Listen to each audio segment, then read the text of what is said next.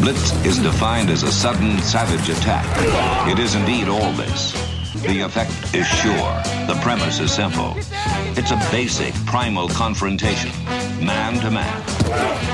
No excuses are offered, none accepted. Welcome to the latest edition of Longhorn Blitz with horns247.com. It's like a radio station. Now, here are your hosts, lifetime Longhorn Rod Babers, Pure athlete, yeah. I transcend race, hombre. Matt Butler, I don't talk, man. I back it up. And we are chock full of that, man. Damn right. and Jeff Howe. It's still real to me, damn it. And that's the bottom line, because Stone Cold said so. If you're gonna blitz, come strong, but don't come at all. Just like the Texas Longhorns did on New Year's Eve, we are coming strong with the first Longhorn Blitz of 2020. I am Jeff Howe. We will get into that beatdown Texas put on Utah in the Alamo Bowl 38 10. Get into all that. We got some NFL draft stuff that we talked about last week that, as we record this show now, has been finalized. Some Big 12 stuff. We're all over the map, and we've got a lot to get to, so let's not waste any time. Let me bring in the rest of the team that's going to walk through this adventure with me. He is the master of the soundboard, the drop machine extraordinaire, Matt Butler. How are you, sir? Uh, doing all right. Damn, f- cedar makes me feel like an alien's trying to come out of my head right now. But other was- than that, pretty well. How about yourself? I was going to say, man, just like Father Time, Cedar Pollen is undefeated. yes, and right now it's absurd. Uh, a man who, as we've discussed, he's got some allergies, but man, he's got an immune system from hell, it seems like. Uh, he's that kind of a renaissance man. I don't know what he does, but uh, seems to fight that stuff off. It is good. My woman had the flu for 10 days. I did not get it. I slept with her That's a every night. challenge. Traveled with her, did not get the flu. She had it for 10 days. That's a- a challenge. Like Wolverine, baby. Our lockdown corner here on the show scoffs in the face of viruses and illnesses. he can consume whatever, and it just comes out right B. Lifetime longer, 2002 UT All American, 2002 semifinalist for the Jim Thorpe Award, fourth round draft choice of the New York Giants in 2003. Spent his NFL career with the Giants, Lions, Bears, Bucks, Broncos, and a year with the Hamilton Tiger Cats of the CFL.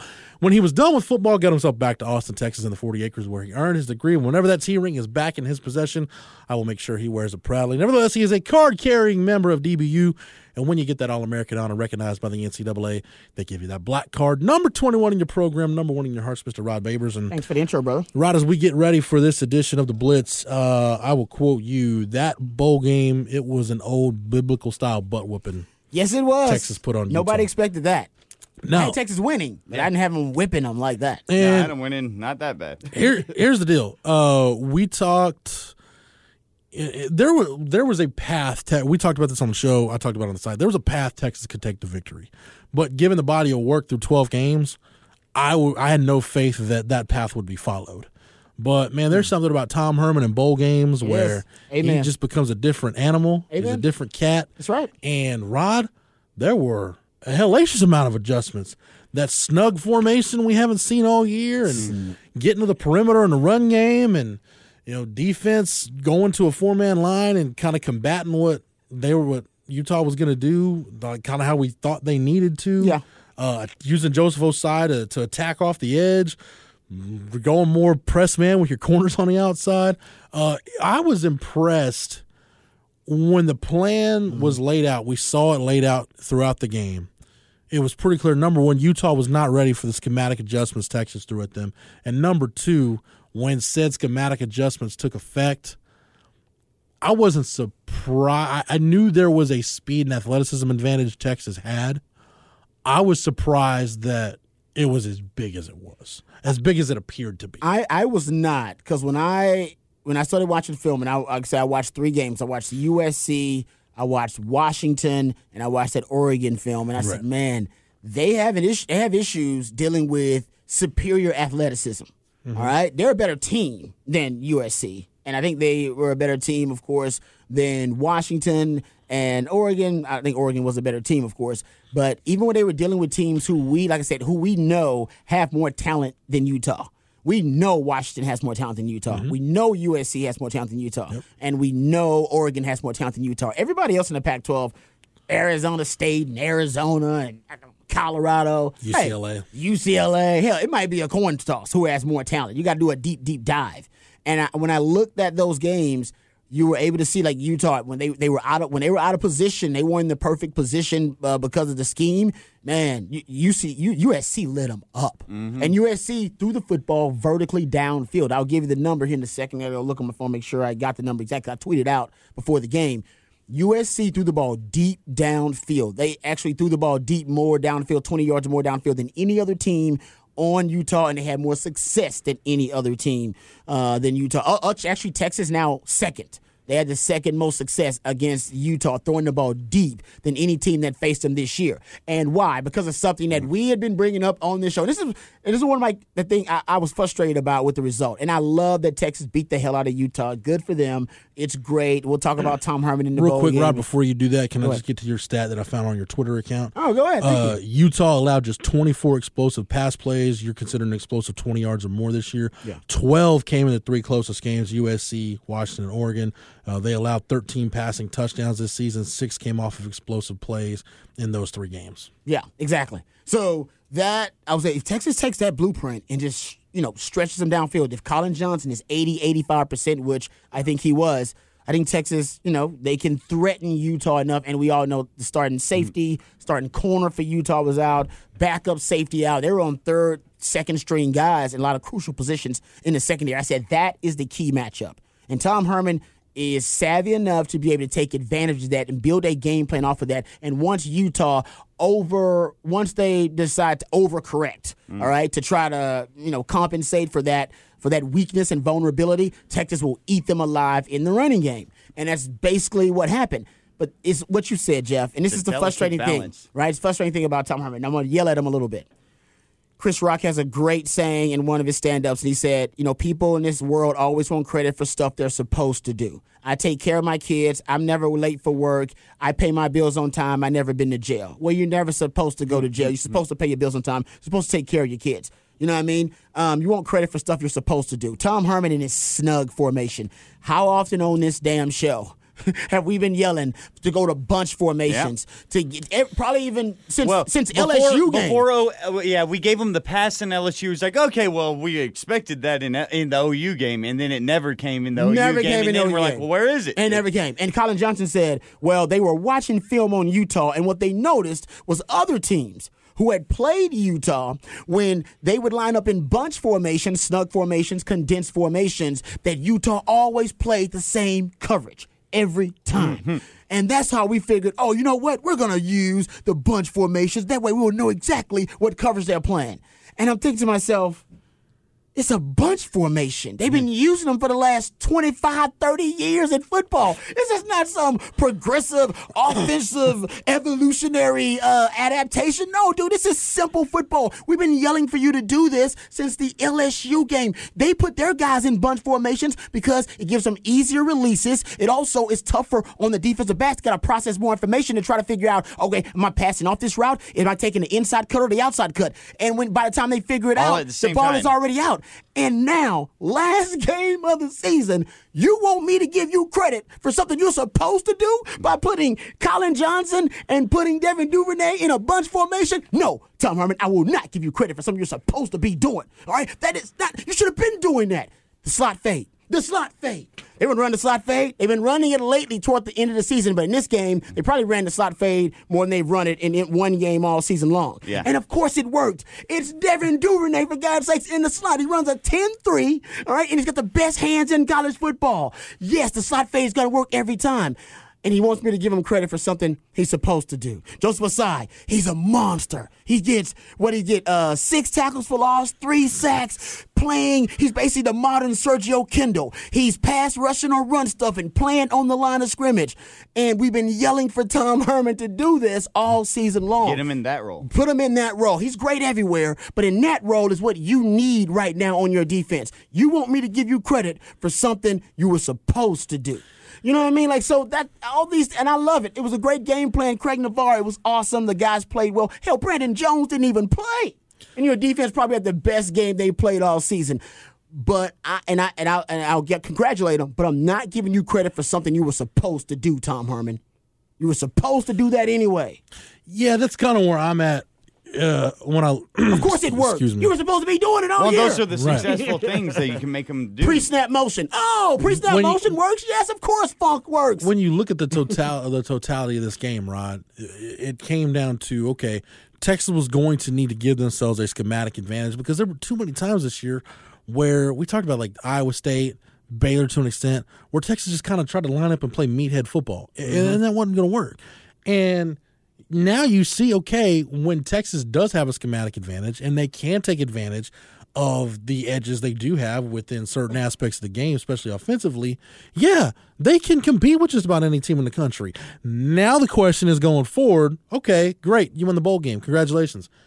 Now, how do you spin that forward, Tom Herman, and make sure you're doing that over the duration of 12, 13, 14 games?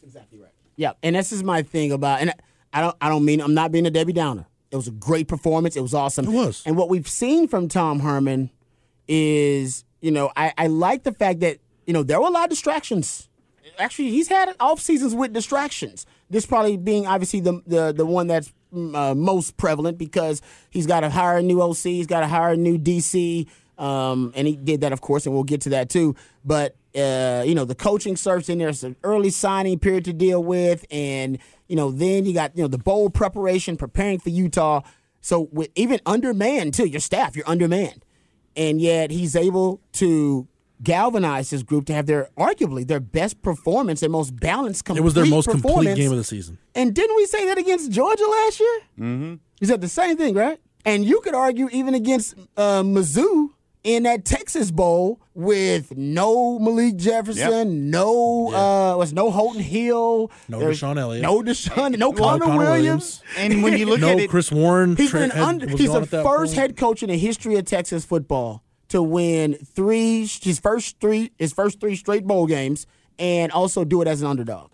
Yeah, and that's the funny part of the about it right there is the underdog aspect when you look at it with Tom Herman overall, it's like you can almost put him into a corner that if he's in this type of situation, he's going to get his guys to play. It's just trying to figure out how to perform at that level consistently every game because it seems quite obvious that if you have something that you can almost use as a motivating force, I don't know for you or your team, or if it's a time that you really need it, it seems as if he is consistently he's like one of the few coaches with just an unbelievable track record as uh, underdog. underdog. and also whenever you're going up against a bigger foe and that's what he was before he came to texas but when he gets to texas he, we've seen certain times and i don't know and there isn't an answer to it why Texas is inconsistent under him. It's good to have that as like almost a safety net that you always know that Tom can get you. That's where you get those baseline where you can guarantee that you're a nine win team the way Mack Well, Brown but- but- was. no, but it's it's troubling because the irony of it is,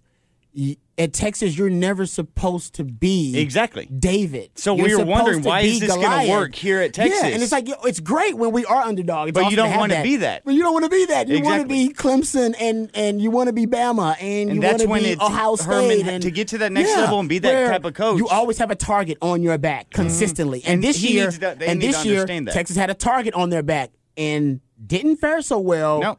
With the target on their back consistently. Or at the beginning of the year, the last two years against Maryland, there's a target on your back. Tar- and those, yeah. like it's very He's odd. back up against the wall. He's awesome, and then yeah, So- but it's worth runner- pointing out that these trends are so like that, like it's one hundred percent almost aligns No, both is, ways right. with him, which is very odd. Yeah. So at least it's maybe something that's fixable. He can maybe pinpoint in the offseason what he, where it has gone wrong in those certain situations. But when we're looking at this game, I mean, all it took was the very first play, and when the very first play is throwing downfield, throwing on first down to Collin Johnson, I'm like, all right, this is what I wanted. This is what I liked, and like you could just sort of see, and you know, and you could understand via play calling that once you get ahead of the eight ball, you can do a really good job and call great plays. Mm-hmm. But that second, you're just one play behind, and you consistently stay one play behind where you aren't Hard to get in reading rhythm. and then the defense is taking like advantage Yeah. of you. So it was just great to see. We talked about it, and you brought up all the points about teams like Oregon or teams like USC and Washington giving them trouble. And then we even talked about the most recent game against Oregon, how Oregon only had like six passes the entire game on passing downs, and like that they were able to Mm-hmm.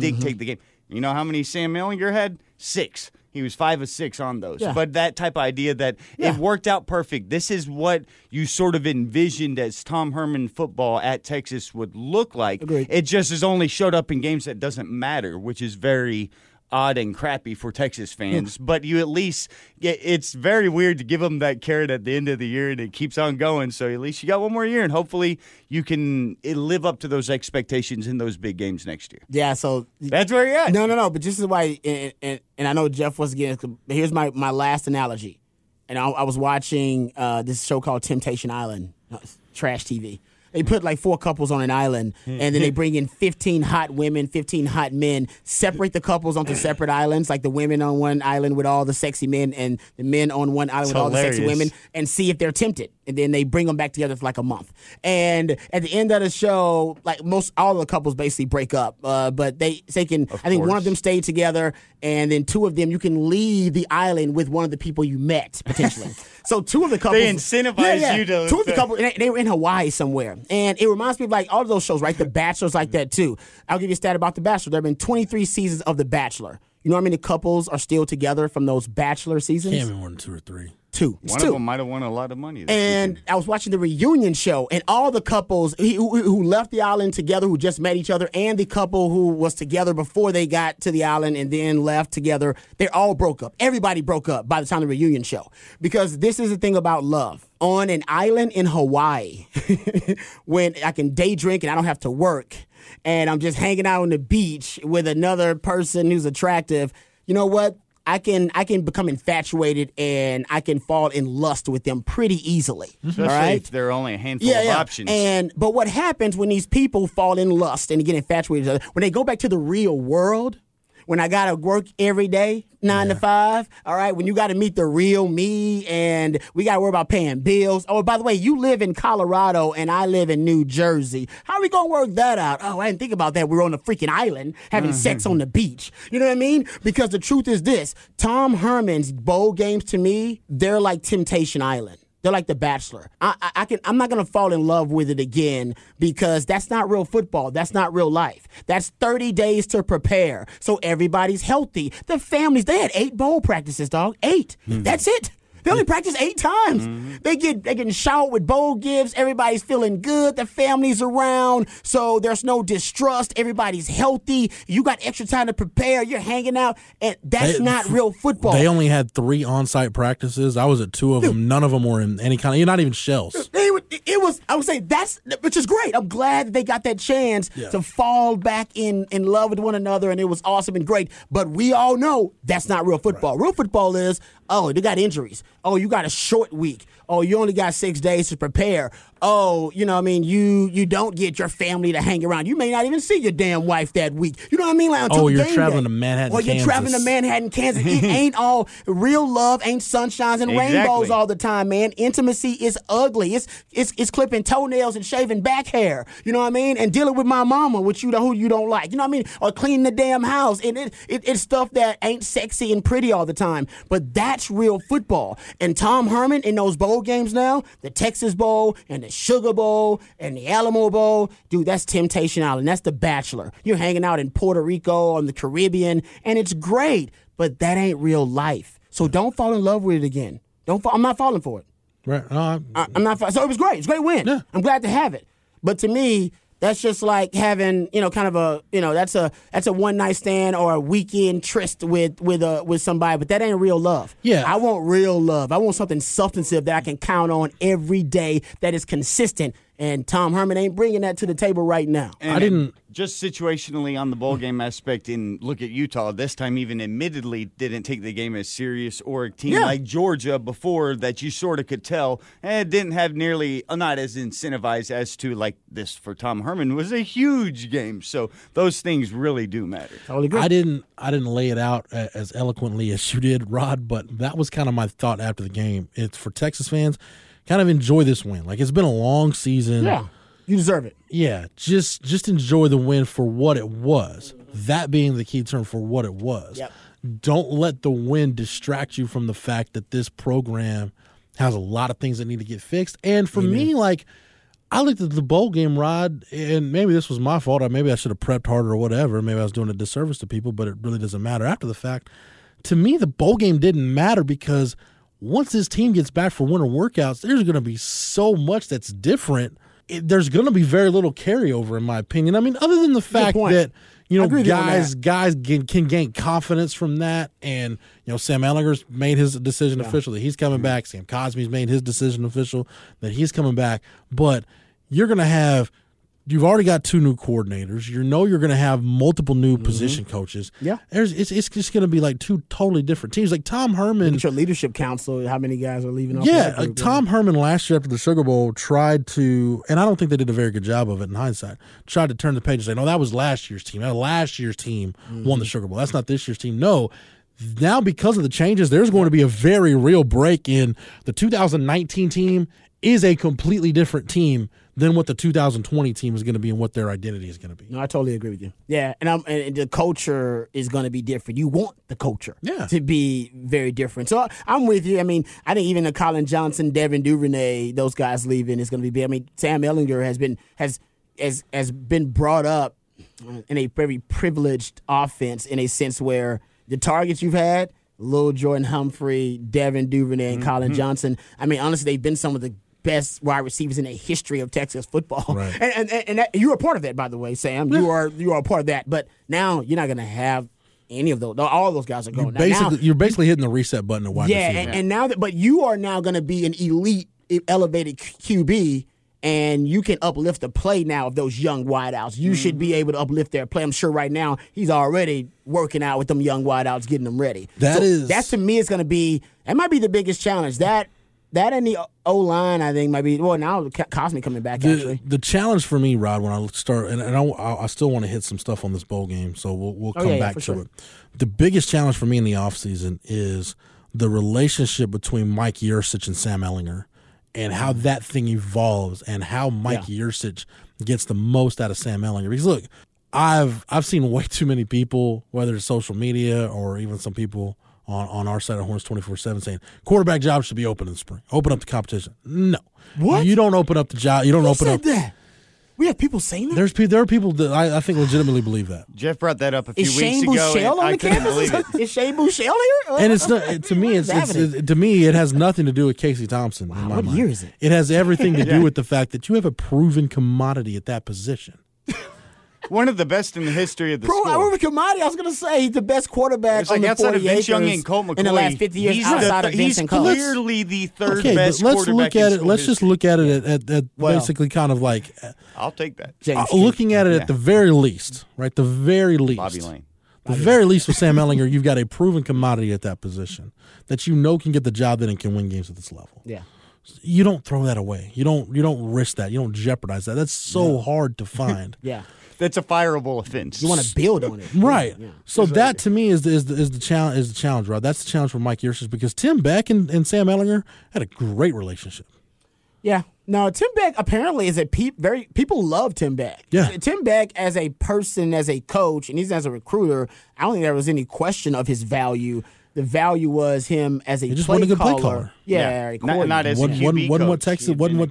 Yeah. No, and, and he's a quarterbacks coach. I think he And was pa- yeah. he was much better than I expected him. to be. Exactly. I- that's yeah. what I'm saying. That's what he was. Yeah. Uh, You height just- of his profession. It's Yeah. just he wasn't necessarily the play. But right now, you don't necessarily need a quarterback's coach as much as you need a play caller. Yeah, Sam's right. the QB Sam, coach. exa- exactly. Sam's at the point now. He's a senior.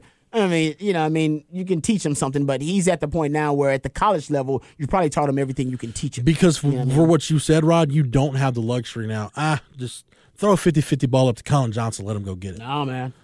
Uh, you know, dude, Devin Duvernay is going to turn this bubble screen into six, seven yards, and we'll, we'll be on schedule. You don't have that luxury You anymore. don't have that, man. You got guy, and I, I'm sure someone's going to step up and become a premier. Now, I can't identify which It- one. to me, it's I I always make this parallel because I cover one team and I'm a fan of the other team. Texas is in the same situation the Cowboys are offensively. Like you've got talent. You don't need, you know, what you need is you need somebody that can give you a schematic advantage. exactly. Mm-hmm. And whether Mike McCarthy can do that with the Cowboys, whether Mike Yurcich can do that at Texas, that is ultimately to me going to determine what the win ceiling is for both those teams next year. Yeah.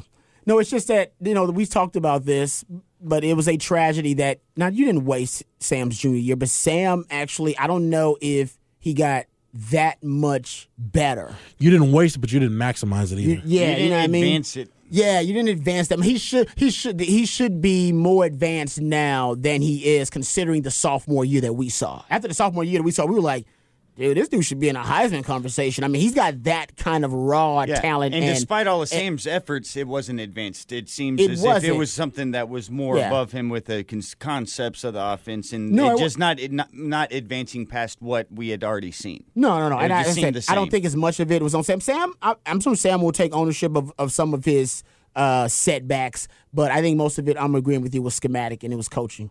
Yeah. And, and that's where Texas is, is going to need to improve. All right, guys, let's take a break and we'll pick this up on the other side as we continue to look at the Alamo Bowl win over Utah and where Texas is going in 2020. You're listening to Longhorn Blitz with Horns 24 7. Welcome back to Longhorn Blitz with horns247.com. Here again is Jeff Howe. Matt, I know you referenced some stuff in, in the advanced box score, and Bill Connelly at ESPN is still doing a great job putting together the advanced box score. There, there's a couple numbers that stand out to me. One is the average field position for Texas, thirty-four point three. As Texas in a game, Matt, I can't remember them having a field position advantage in any game this year. Not since Long Ball Dixon. Like I remember, we were halfway through the year and realized, wow, in all these games, Texas is playing on a field that's about 20 yards long because it was like Texas was needing to go, you know, 80 yards every single Yeah. game. Your opponent was going like 60, 65 yards every game, and today that or this year. This bowl game was flipped. It was Texas average field position was about a 12.3 yard advantage, well above average, and we held Utah well below average. And they're starting from the 22. We were starting from past our 34. That and the other number that jumped out to me, Matt, success rate on standard downs, Texas offensively at a sixty percent Yes, success rate. really consistent. And just Wow. look across Yeah. the board. Yeah, and rushing was four, 54%. So you're able to do it running the ball too. And that was the one thing that I remember coming in here and thinking, well, you know, this is Utah and look at all these numbers. And then was really blown away that Texas's O line and D line matched up or even slightly better. That gave me the reason to think Texas was going to play well and maybe win this game. I didn't think blow them out of the water, but when you align everything with it and you look at like what Texas made Utah do and then vice versa, how easy things were for Texas that even in passing downs were able to keep the ball uh, completed five or six times. And then looking at uh, a couple other aspects of it, it was just when you look at turnovers, the expected turnovers, everything aligning with Texas and then limiting them to only two scoring opportunities was huge and almost doubling them up in certain aspects was about as dominant as Texas has been all year. Yeah, Rod, we talk about scheme, and I think where it shows up, you know, I, I thought the offensive line was uh, okay. I didn't think they were dominant Third quarter success in, in this game. 80%. But when you start looking at some of the rushing numbers, like line yards per carry, Texas over three. Uh, Matt, Matt already mentioned running success rate, 54%. Opportunity rate, 65%. Highlight yards per opportunity, you're slightly below the national average, but you're over five. Yeah. Over 5.1. Like, it's. That's all. That's all scheme and, and, and It is. run game design. And again, as you said, Rob, that's that's stuff we've been talking about all year. Like your run game needs to be more diverse. You you can't like yes, Texas had success and the numbers mm-hmm. back it up when they were able to line up and run the ball on people. But there were times where, like against Iowa State, where you you did it to your detriment, where you're just Yep. slamming your head against a brick wall with no imagination, nothing it wasn't different. creative enough. Yeah, you're just yeah. lining up playing meathead football. In, in this game, this was probably the most creative run game Texas had all year. And especially, I love the quarterback run game early. Once you added that, once you okay, this is what this was the beauty of it, right? You come out in bunch formation, you're using pre-snap motion already, and then your first play, as Matt points out, you're going deep with Collin Johnson. You're telling mm-hmm. them early on, "Hey, I'm coming at you. I'm challenging you." And what have I always tell them to show? The, the the one thing if you wanna if you want to kind of plant the uh, the seed of doubt into a defensive back's mind, just throw the deep ball on them, and it doesn't always have to work because out as a as a defensive back in a corner, trust me, who who Uh-huh. It's like a big man shooting a three. Yeah, exactly. It's like, like once, Giannis, once you do out it, the defense. Once you do it, I gotta I'm gonna back up like a half Yeah. a yard. I'm gonna And take then, that big guy out of the paint. Yeah, and every time that wide receiver threatens my cushion, you know, what I mean, I'm pro- or I'm playing bump and run, and every time he he starts threatening me deep. Honestly, my mind is always going to start thinking about the deep ball, Yeah. and I'm going to forget about the curl route. I'm going to forget about the hitch, the six route. I'm going to forget about the route tree because my biggest fear is the deep ball. I don't get yelled at for giving up a first down or giving up a, a, a 10 yard or a 15 yarder. Unless it's Casey. I don't get yelled at. Yeah, but I don't. I don't. when I give up a deep ball, that's when everybody wants to come on the bench and talk to me as a DB. Everybody. Yeah. Casey Hampton wants to come talk to me. Coach Akina wants to come. Coach Mack Brown wants to come have a word with me. Everybody wants to talk to me when you give up that deep ball. Man, you all right? Yeah. Oh man, what happened? You know what I mean? Like that's my biggest fear. And when you plant that seed of doubt early on in the DB's mind, I'm telling you, you're all. So I, I would, I always said I would start off a game throwing a deep ball. I would, throw, and I let, I let the team know I'm throwing it deep. Some you better, well, y'all better back there. I'm throwing it deep because even if you defend it well and we don't get it, you're still thinking about it, and, you know I'll do it. You know I'll do it. You know I'll drop that bomb when you need time. And Texas kept that consistent the whole game. And they thought about it, whether it be the slot fade or whether it be Collin Johnson on the outside, whatever it was. That opened up the offense and that allowed them early on to run the ball. And then once they use Sam Ehlinger as a plus one in the running game, and then they decide Utah, you, they got to make the, the, the ultimate uh, kind of pick your poison, right? Are you going to defend this deep ball they consistently keep throwing to Duvernay and Collin Johnson? Or are you going to devote a man to spy Sam Ehlinger and stop them in the running game? You can't choose both. And ultimately, they didn't stop either one. Yeah, Matt, you can you can correct me if I'm wrong here, but I can't remember Sam Ehlinger having a game. And granted, he had the 31 yard run, which kind of inflates it a little bit, but when you're adjusting the numbers, it, it kind of evens out. Sam Ehlinger's line yards per carry, basically 4.4. So, so the, uh, you read my mind. I was literally going to interject this point to Rod's point because first off, you brought up line yards per carry three. Then let's look at the running backs. The running backs three point two for Keaontay, Roschon three point six. This is just a quantifiable, undeniable, just total empirical way to prove that line yards per carry for a quarterback when you have the plus one, how much the same situation is different for them. He's at four point three. So when you look at the two, but four three nine to be exact. So basically four point four. So the same line blocking on the same plays, yet the quarterback is getting more than a yard more. Your team average was three point oh seven. Your two bulk running backs, Roschon Johnson was three point five eight. Keaontay hmm. was three point two two. That averages out right at three point four. What was Sam Ehlinger's line yards per carry? 4.39. And that's because of the plus one. And basically, the plus one, what did that mean during the Texas game? A full yard each time he carried the ball. He got it more because there's one less accounted for person and you're able to go. I've never seen it work out to where it's just quickly that provable. The two other, I, I love the the advanced running stats. Opportunity rate, that's the percentage of your carries that gain at least four yards. Sam Ehlinger's opportunity rate in the, in the Alamo Bowl, 89%. Yeah. One time he didn't. He was eight for nine. And then highlight yards per opportunity, you know, Keaontay Ingram's at nine, damn near nine and a half. Yeah, he's getting those in the open field. That's yeah, him making but people that's miss. that's making be that's finishing runs. It's like you know That's him versus a DB is basically what that shows because it's once you get past Yeah. those first five yards and you can just see how good he is in the open field. He's twice as good as and that's the athleticism advantage that we talked about. But you got to give yourself that, that's like to me, it's it, you have to look at offensive and defense almost differently. And, and I think this is what kind of this era of Texas football has taught me. You know, you, can have an athleticism advantage on offense, but if you don't have a proper way to utilize that advantage, it doesn't matter.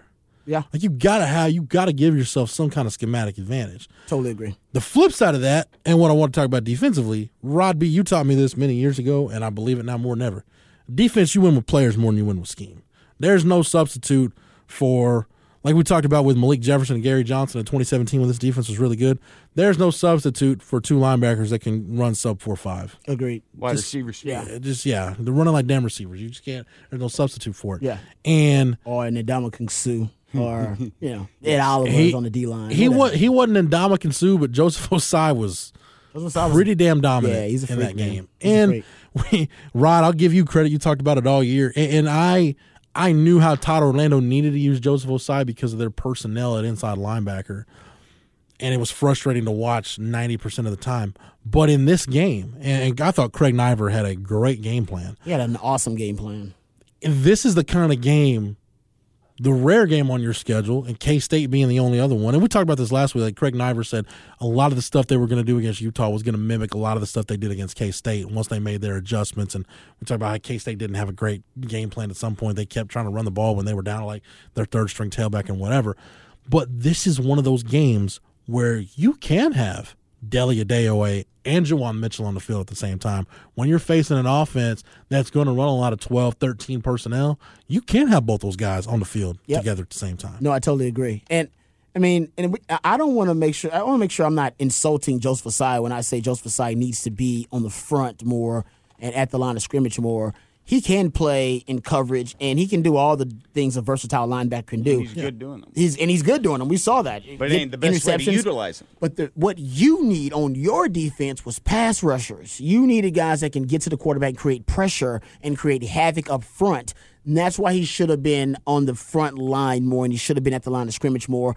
Craig Naivar just using him there more. He wasn't there all the time. I got to go back and chart exactly what percentage of the snaps that he was on the line of scrimmage as that as that guy setting the edge. But when he's there, man, he's he's just as he's just as he could be just as effective in the back end covering somebody. But why would you want him back there covering some tight end or some running back or Well, some wide receiver space opportunity when you could have him rushing the passer, doing what is arguably the second most valuable skill in football behind being a good quarterback, being a great pass rusher. Like, what are you doing? And that's You know what I where mean? Like, what are that's a doing? great point as to where you put him in the more valuable his spot, value, and then man. and then add on top of it though, Rod, the opportunity cost. The idea that you're bringing up that it what it's going to take away from you if you are taking him away. It's like okay, it's like the the win above replacements that you show, Yeah. and you know, and so where how good does the guy that you have rushing the edge perform if you are going to sacrifice him back there? And if there's a craterable loss there, then it's just stupid because it's not going to give you any chance. And it's basically that if you can put him on the line and put him in that value situation, he can make that play. If you aren't getting to that pressure, it doesn't matter if he's covering somebody on the back end. If you're going to be able to give the quarterback time to get people open, so it's sort of the cost of weighing the two, and you probably are able to find satisfactory coverage guys if you have a plus guy on the line, and if you're taking him out, well, you better have a guy that's at least above average to a plus guy that you're replacing him with to go Agreed. and put him in this other strength, and that's where opportunity cost sort of isn't always valued the same way in football that it should be. You know, Totally I- agree. I'll I'll make it even simpler than that. You, we talk about Joseph Ossai's ability in coverage, and yes, he can do that. But this goes back to the old Sergio Kindle quote: "You don't train a thoroughbred to run backwards." Amen. Great. Was it Muschamp? Yeah, Amen. Oh yeah, that, that sounds like Muschamp. Yeah, that's what I'm saying. I totally agree with that. And with Joseph Ossai, you saw now you see the result, and hopefully Chris Ash next season, like he understands the impact that he could have on that front. As I a think that was initially rushing Sergio. Kindle's high school coach, but you guys get the point. Okay, yeah, yeah, okay, yeah. But either way, I think everybody agrees with it once you saw Sergio Kindle play. And I've made the Joseph Ossai Sergio Kindle comparison for I think the entire season. You're so the far. first person I ever heard And- bring it up, and it aligns. And it, man, I don't even know why. You should just watch Sergio Kindle film and go, all right, we're just gonna use him like that. Because when he came to. Texas, he was known as this five-star linebacker, just a true linebacker Yeah. that you thought. And sort of when you saw Ossai, you're like, ah, he's a linebacker. It's like no, but when he gets out there and does certain things and certain Watch tools him in he space. possesses, Yeah. this dude, yeah, and he's just like a heat-seeking missile. There's, Amen. Yeah, uh, you know, when you talk about Joseph Ossai and, and what he can do for this defense, I, I've- I've said it many times. Going back to Reverend Manny Diaz with some of his game plans in 2012, you, know, you got Alex Okafor coming off of an All American year, and how many times on this show did I say, "Look, any call you have where Alex Okafor is consistently 30 yards off the line of scrimmage covering his space, it's a bad call. Get rid of it." call. Bad call. Bad call. Don't even think about it. Back off. you know what I mean? Just, Like- that's a bad call. more and and more so than Jackson Jeffcoat, right? Because Jackson Jeffcoat was a little bit different, but I think Joseph Ossai, to me, the guy I've kind of compared him to has always been Alex Okafor, and I think we saw we saw the shades of it this year because, like Alex Okafor, like Texas to me, and they've had good players in the front side. Malcom Brown, mm-hmm. you know, Cedric Reed was a good player here. I mentioned Jackson Jeffcoat, but Malik Jefferson at times. But to me, Alex Okafor, like when I did my all decade team at Horns 24 7, I was kind of the curator of that. Alex Okafor was our defensive player of the decade because to me, hmm. to me, Alex Okafor is the last edge guy Texas has had that you can say, you can tell him, go take this game over. Just go take it over. Like we're done. We're done jerking around with schemes. Just go take this game over. line 'em up and he could go do it. Yeah. And Joseph Ossai to me is that kind of mm-hmm. guy. Yeah. At some point, they just said, look, just go get the damn quarterback. Like Yeah. it doesn't it doesn't matter. Yeah, we're not gonna we're not gonna over scheme We're, yeah, we're not going to ask line you. To, we're not going to ask you to drop Yeah. a whole lot. Just go get the damn Just go quarterback. the quarterback. Let him focus. Go stuff the run and go pass rush. That's it. Yeah. I, to, I want to keep it simple for that guy. And I agree with you 100. percent I think that's what Craig Naivar did. It was probably the best thing he did. And I mean, the was the middle linebacker Cort. What's his name? Cort. Cort Jaquess. Cort Oh yeah, that guy. I don't. I I don't, don't know where he came from, but he was Well, running around. He's an his old head school. He's an old school Big Twelve linebacker. He's not a new school Big Twelve linebacker. You can use him in this game, and you can use him sparingly in Every the Big play Twelve. looked like he was on kickoff coverage. yeah, he's great, but in the Big Twelve they would eat him alive. I tell I tell you I know tell you I mean? this about Cort Jaquess Big 12 play. starting. But I did like him. I did like the move, and he he played well in that game. Go, going forward into the spring. I think Cort Jaquess starting tells you more about kind of where Juwan Mitchell stands in the eyes of the coaching staff going into spring. In terms of Something must have happened. in terms of he either needs to get it together or I don't know if Juwan Mitchell's going to be part of the long term plan for this program. Hmm. Yeah, I can see that because it did that. It wasn't good. It No. wasn't good. It's not good when a former walk on linebacker is starting over. Yeah, when you it's. Yeah. not good when you look up and you're like, "Who's that guy? I've never seen that." Yeah, when guy. I everybody's don't got to go Google the guy, like, who, who is this guy? Well, good deal that he's No, playing well, It was a but good then it was also like, wow, and get you here. and then and then Rod, the third phase, special teams was good. Special teams was good.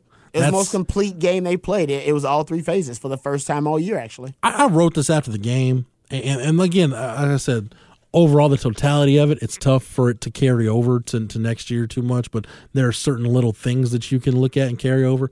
I think Jake Smith has a chance to be a dynamic return guy, but every time D'Shawn Jamison touches the ball, he's making something happen.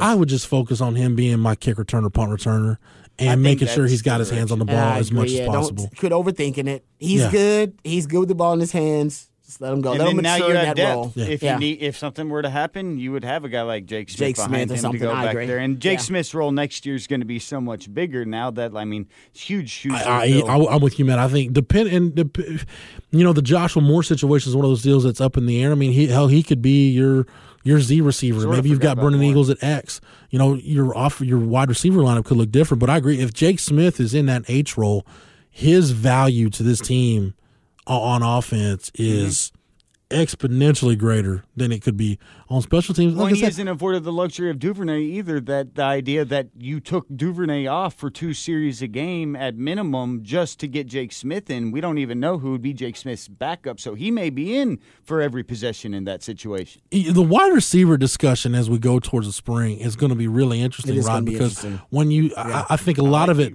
a lot of this talk kind of dovetails together because it all starts to me with the decision on Roschon Johnson. Is he going to go back to quarterback? Is he going to stay on tailback? Well, this spring you're going to have three scholarship quarterbacks in the program regardless. You have Sam Ehlinger, you have Casey Thompson, and Hudson Card as an early enrollee.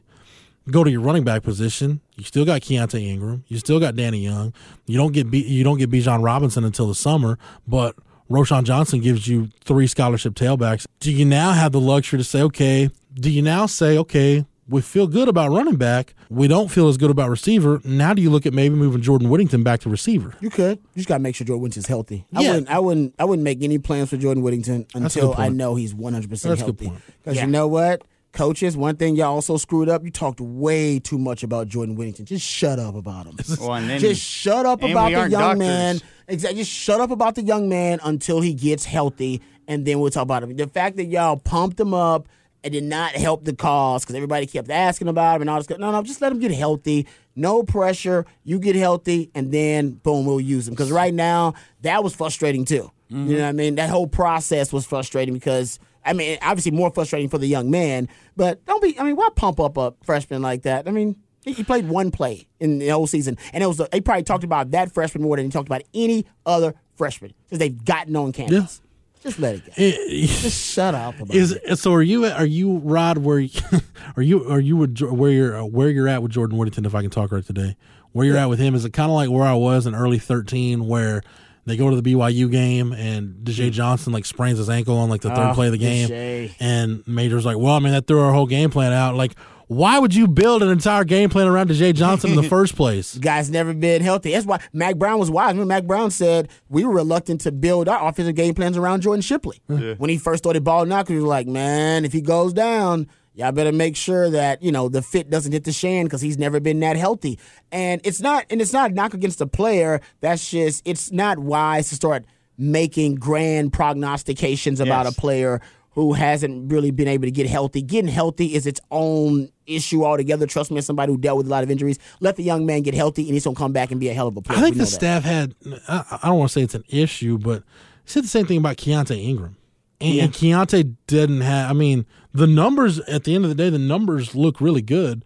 But we know that was a, a roller coaster deal. It was. He with was him. very inconsistent. And for you to talk about him and the way he was talked about in the offseason, you would expect him to be a first or second team oh, all Oh, yeah. conference type Yeah. guy. Adding, yeah, you're right. Talk about the muscle they added to him and how consistent. And you know what? Maybe some of that was on the O line and the run blocking and all that. I totally say. But I'm with you. Let's just let the play do the talking from now on about the players. Yeah. Let's not brag on them too much. Nick Saban doesn't brag on. I can't think of the last time Nick Saban was bragging on a player. No. I can't think of the last. it doesn't Never. Well, and the really idea that, like- he's got a hell of a lot of players to Not brag even on. bragging on on proven player, and like, Yeah, like, that's almost indicting of where you are as a program. You're like, Exactly. oh, this new guy, this new guy, we got to come in and change everything. It's like, no. Exactly. Well, when was Texas best? When we had a five-headed monster at running back in 05. and like you have so much depth that I would rather be parsing away carries to say a little to Ingram, a little to Bijan, a little bit to Roschon. Like when you have four or five, where you can Mm-hmm. go get to like I remember you bringing it up, Rod, the four backs of 500 plus yards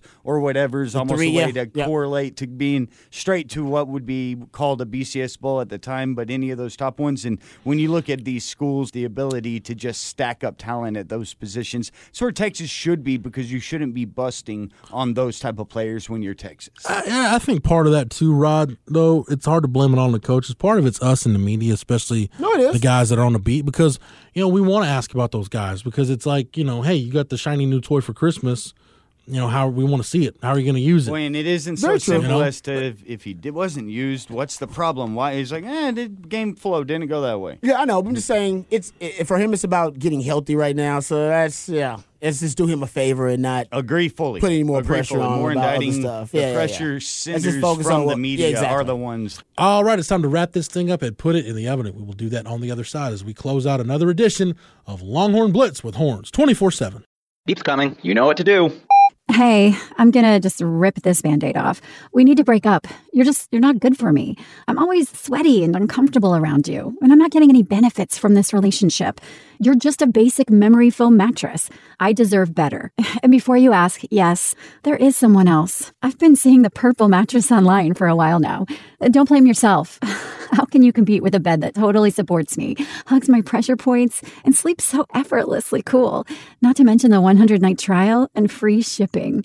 Now that's a bed with benefits. It'll make me feel better than you ever could. Break up with your old mattress and get with Purple today. Take advantage of Purple's Snoring 20 sale and get free sheets and a premium sleep mask when you buy any Purple mattress. That's up to a $158 value. Claim your free premium Purple gifts today by texting OFFER to 84888. That's keyword OFFER to 84888. Data rates may apply.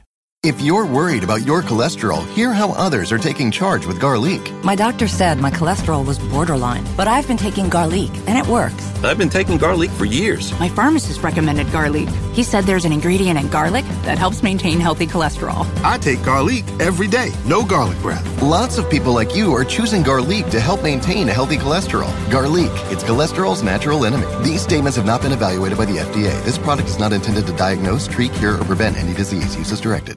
Beep's coming. You know what to do. Hey, I'm gonna just rip this band aid off. We need to break up. You're just, you're not good for me.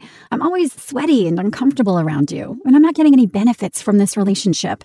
You're just a basic memory foam mattress. I deserve better.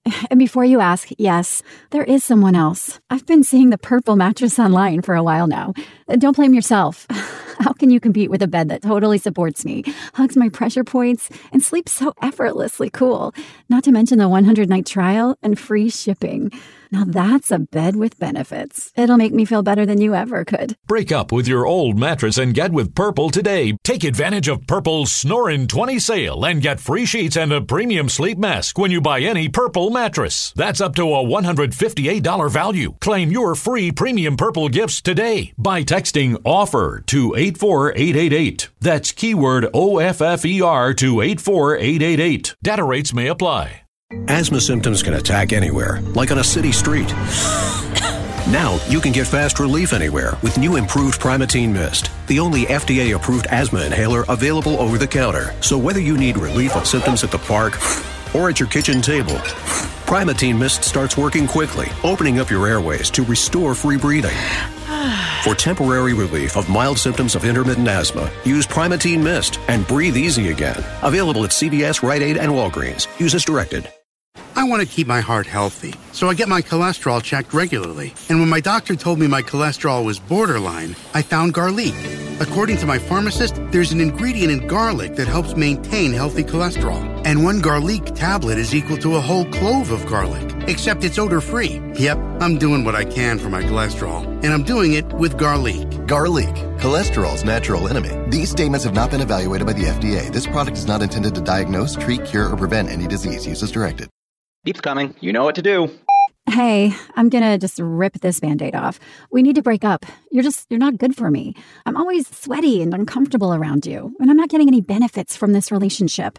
You're just a basic memory foam mattress. I deserve better. And before you ask, yes, there is someone else. I've been seeing the purple mattress online for a while now. Uh, don't blame yourself. How can you compete with a bed that totally supports me, hugs my pressure points, and sleeps so effortlessly cool? Not to mention the 100 night trial and free shipping. Now that's a bed with benefits. It'll make me feel better than you ever could. Break up with your old mattress and get with Purple today. Take advantage of Purple's Snorin' 20 sale and get free sheets and a premium sleep mask when you buy any Purple mattress. That's up to a $158 value. Claim your free premium Purple gifts today by texting OFFER to 84888. That's keyword OFFER to 84888. Data rates may apply. Asthma symptoms can attack anywhere, like on a city street. Now you can get fast relief anywhere with new improved Primatene Mist, the only FDA approved asthma inhaler available over the counter. So whether you need relief of symptoms at the park or at your kitchen table, Primatene Mist starts working quickly, opening up your airways to restore free breathing. For temporary relief of mild symptoms of intermittent asthma, use Primatene Mist and breathe easy again. Available at CVS, Rite Aid, and Walgreens. Use as directed. Welcome back to Longhorn Blitz with horns247.com. Here again is Jeff Howe. All right, we'll uh we'll talk about NFL stuff, all kinds of stuff. We're, we're like I said, we're hitting that point in the off season where we're going to be between the end of the season and spring ball. So a lot of review, a lot of overview, and uh, looking at where Texas is headed in 2020. So we will pick up the conversation next week. Matt, thanks for everything, man. You're more than welcome. Rod B, appreciate the time and the knowledge. Anytime, brother, anytime. For Matt, for Rod, for everybody at the Austin Radio Network and the Horn 1049, 1019 AM 1260, streaming on the Horn app and at hornfm.com where you can get Rod B on the Rodcast each and every weekday from 1 to 3. Shameless plug. Thanks to Matt, you can get all of our archives, our classic interviews, classic shows on the Longhorn Blitz SoundCloud page. Yep, just type in Longhorn Blitz. And don't forget to find this podcast anywhere you get your podcast Apple Podcasts, Google Play, Stitcher, Spotify. You get us, State of Recruiting, the flagship, all the Horns 24 7 podcast. Just search Horns 24 7 podcast wherever you get your shows. For the Horn family, for the Horns 24 7 family, I am Jeff Howe. Thank you so much for downloading and listening, and we will catch you again on the next episode. You've been listening to Longhorn Blitz with horns247.com. Remember, for the latest Longhorn news 24 7, visit horns247.